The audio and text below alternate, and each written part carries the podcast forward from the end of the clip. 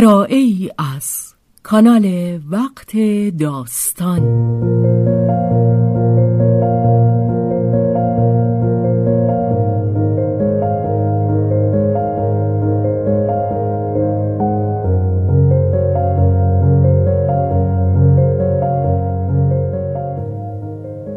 جان شیفته. اثری از رومن رولان.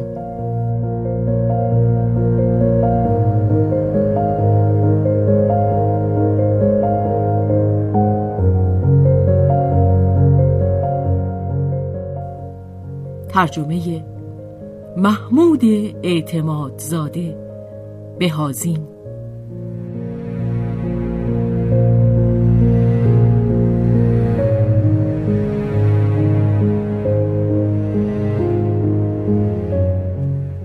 به روایت شهرزاد فتوهی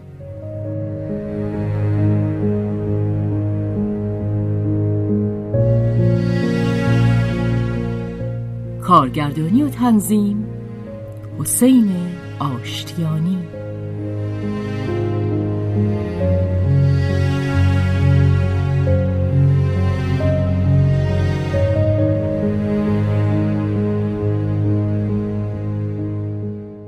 روز دیگر که آنت در ایستگاه کوچک راه آهن برگونی از قطار پیاده شد روژه با درشکه به انتظارش بود.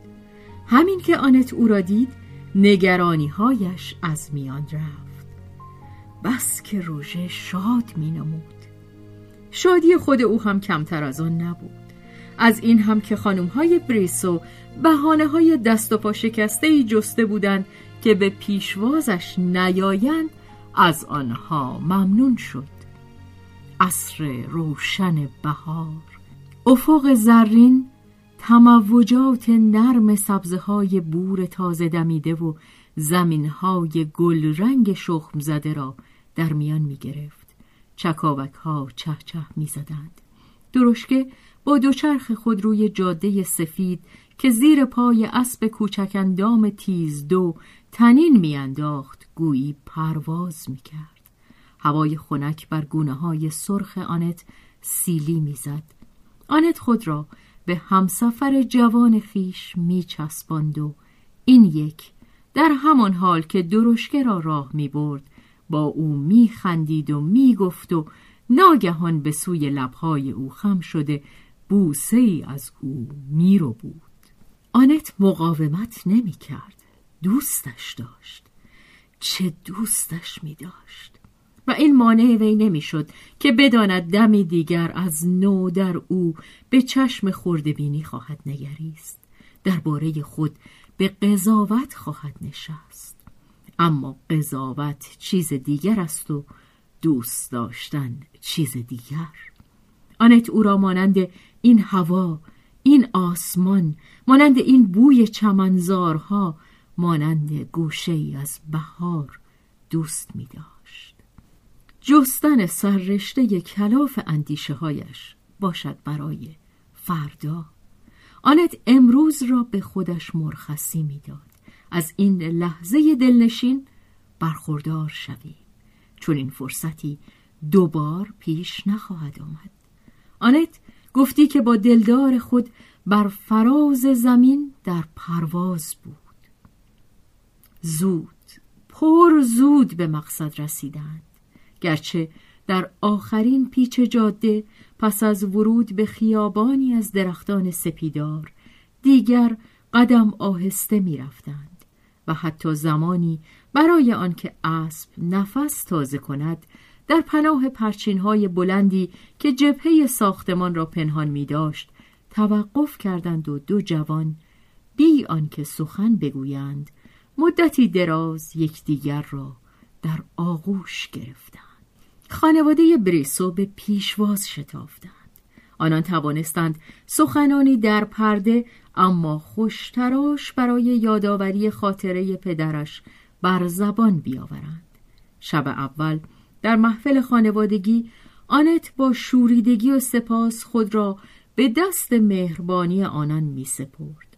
مدتی بس دراز بود که از گرمای محبت کانون خانواده محروم مانده بود. می‌خواست خود را بدین گونه دل خوش بدارد. هر کدامشان هم در این زمینه کوششی می‌کردند. مقاومت در او کرخ شده بود. ولی در نیمه شب در بیداری از همهمه موشی که در خاموشی خانه کهنه چیزی را میجوید اندیشه تل موش از خاطرش گذشت. با خود گفت به دامم انداختند. استرابی بر او چیره شد. کوشید خود را دلداری دهد. نه نه نمی‌خواهم. به دام نیفتادم از واکنش عصبی عرق شانه هایش را خیس می‌کرد. گفت فردا با روژه حرفم را جدی خواهم زد. لازم است که مرا بشناسد. لازم است که ما درست بنشینیم و ببینیم آیا می توانیم با هم زندگی کنیم؟ ولی چون فردا فرا رسید از بازیافتن روژه و از اینکه می تواند خود را در گرمای محبتش بپیچد از اینکه خواهند توانست لطف مستیخیز دشت را در بهار با هم نفس بکشند و درباره خوشبختیشان به رویا فرو روند. خوشبختی که شاید ناممکن باشد ولی کسی چه می‌داند؟ چه می‌داند؟ شاید هم یک سر نزدیک باشد و همینقدر میباید دستی دراز کرد. باری از این همه چندان سرمست بود که گفتگو را برای روز دیگر گذاشت و سپس برای روز دیگر و باز روز دیگر و هر شب تپش استراب با ضربه هایی بر قلب در او میخلید. باید حرف زد. باید. برای خاطر روژه باید حرف زد. هر روز بندش محکمتر میشه و مرا بیشتر به بند می‌کشه. من حق ندارم خاموش باشم. این فریب دادن اوست. خدایا. خدایا چه ناتوان بود آنت. با این همه در زندگی عادی او چنان نبود. اما نفس عشق به بادهای گرم میماند که سستحوالی سوزانش مفاصل آدمی را از کار میاندازد و قلب را از حال می‌برد. خستگی بیکران شهوتی ناشناخت. ترس از حرکت ترس از اندیشه. روح آدمی که در رویای خود کس کرده است از بیدار شدن پروا دارد. آنت می‌دانست که به نخستین حرکت رویایش در هم خواهد شکست. ولی حتی اگر ما نجنبیم زمان از بحر ما می جنبد و گریز روزها کافی است تا پنداری را که می خواهیم ثابت نگه داریم به دنبال خود بکشد. هرچه هم انسان مراقب خود باشد بیهوده است. نمی‌توان از بامداد تا شام با هم زیست. بی آنکه شخص پس از مدتی چند خود را چنان که هست نشان دهد.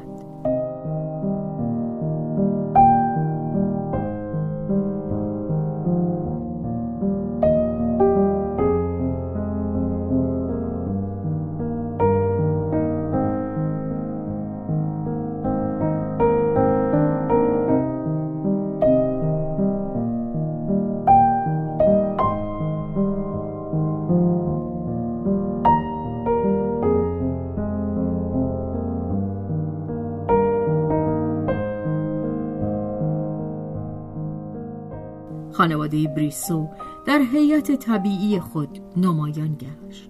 لبخندشان ظاهرسازی بود. آنت در خانه راه یافته بود.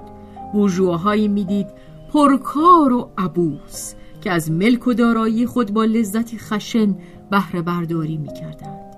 اینجا دیگر حرف از سوسیالیسم در میان نبود. از همه اصول جاودانی تنها به اعلامیه حقوق مالکان استناد جسته می‌شد. دستاندازی بدان کار سرسری نبود. نگهبانشان مدام در کار تنظیم صورت مجلس خلاف بود. خودشان نیز مراقبت سختگیرانه ای اعمال می کردند که برایشان نوعی لذت اخمو در برداشت آنان چون این می نمود که با خدمتکاران خود با اجارهداران و موکاران و همه همسایگان خود در حال جنگ و کمین سازی هستند. روحیه مرافعگری و توسل به دادگستری در خانواده و همچنین در آن شهرستان شکوفان بود. بابا بریسو هرگاه که موفق می‌شد یکی از کسانی را که در کمینشان بود به دام بیاندازد شادمانه میخندید. اما آخرین کسی که میخندید او نبود.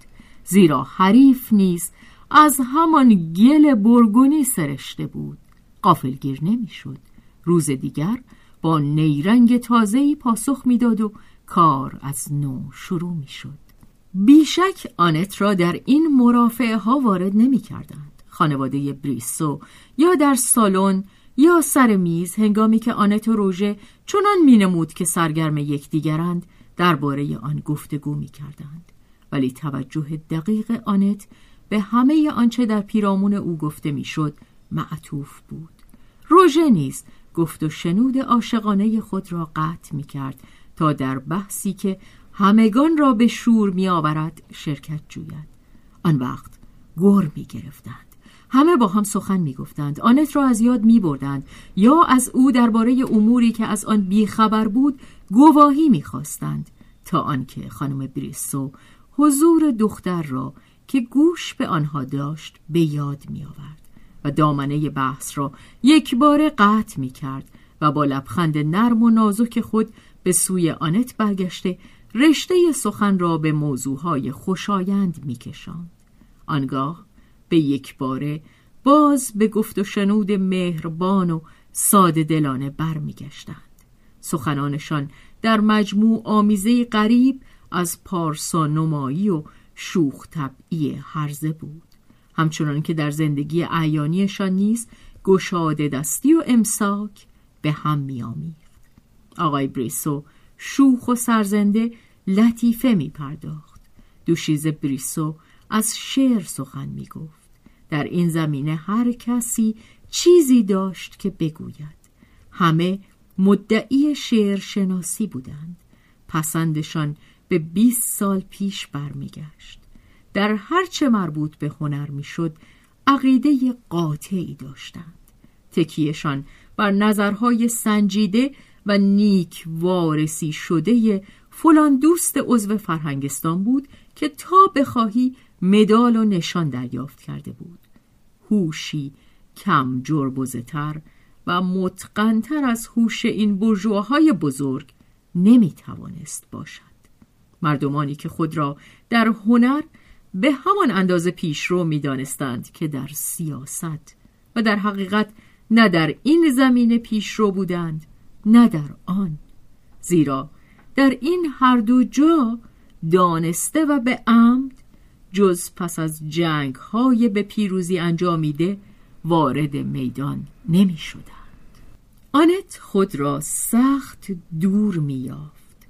نگاه می کرد و گوش می داد و با خود می گفت آخر مرا چه به این بدپوس ها؟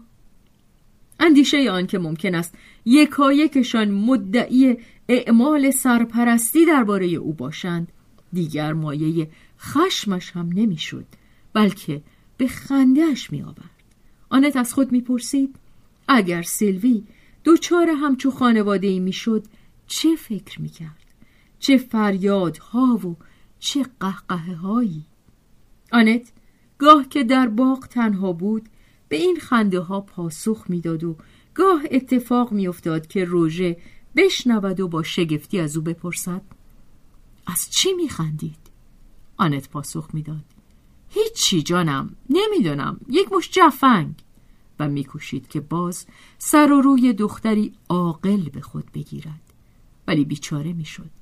بار دیگر با شدتی بیشتر میخندید حتی در حضور خانمهای بریسو. آنگاه پوزش می‌خواست و خانمهای بریسو با آنکه به تریج قوایشان برخورده بود با چشم پوشی می‌گفتند بچه است خندش که گرفت باید بخنده. ولی آنت همیشه هم نمیخندید. ناگهان لکه های تیره ای از آسمان خوی خوشش میگذشت پس از چند ساعت مهربانی و اعتماد درخشان که با روژه میگذراند به یک باره و بی هیچ علتی اندوه و شک و دلهوره بر او چیره می‌شد. بی ثباتی اندیشش از پاییز سال گذشته بی آنکه آرام گرفته باشد در این ماههای عشق دو جانبه شدت هم میافت گاه رگبار حجوم غریزه های قریب و ناهماهنگ بود. زود خشمی خلق ناساز تنز بدخواهانه غرور اندک رنج کینه های بیدلیل. آنت بس به زحمت می توانست بر آنها سرپوش بگذارد. نتیجه هم چندان درخشان نبود. در آن حالت پنداری دچار کمگویی بدخواهانه و نگران کننده ای شده است.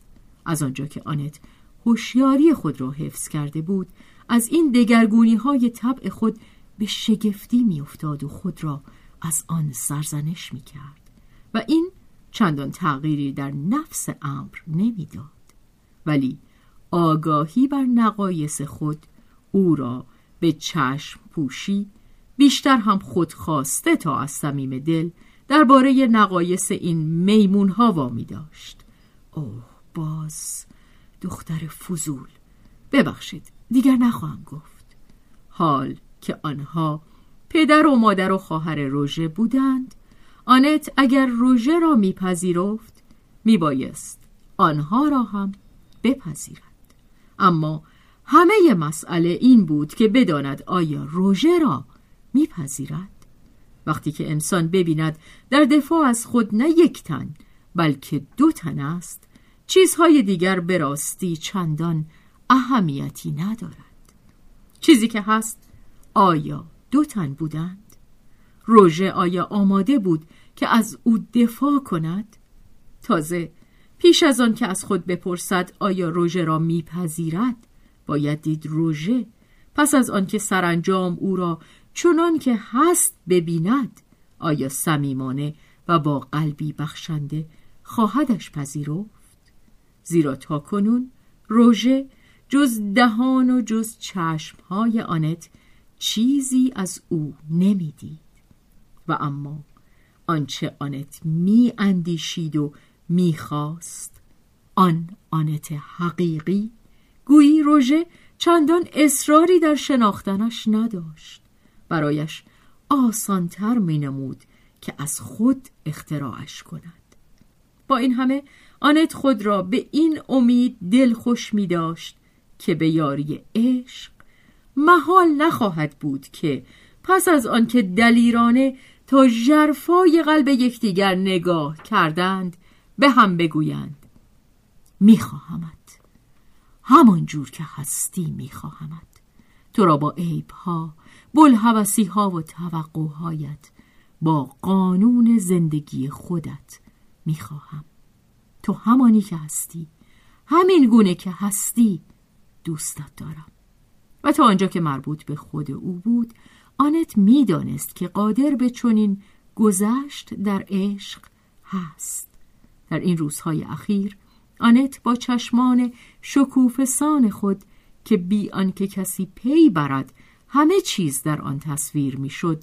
مدتها روژه را نگریسته بود.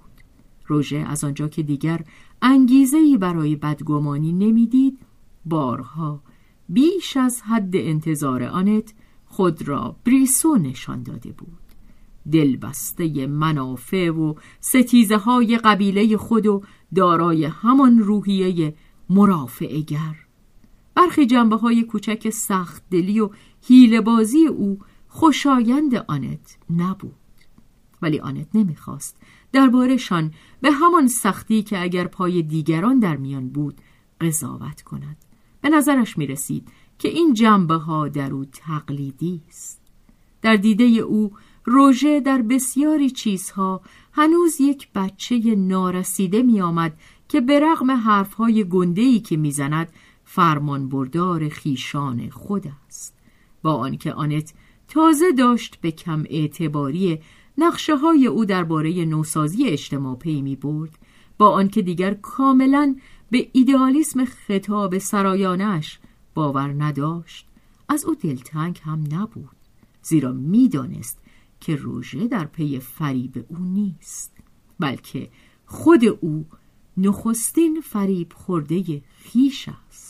حتی آنت با تنزی محبت آمیز آماده بود هر را که می توانست آن پنداشت را که روژه برای زیستن بدان نیاز داشت دچار آشوب کند از سر راهش کنار بزند و آن خودخواهی ساده دلانه روژه نیز که گاه آشکارا و به نحوی مزاحم نمایان می‌شد آنت را نمی رماند.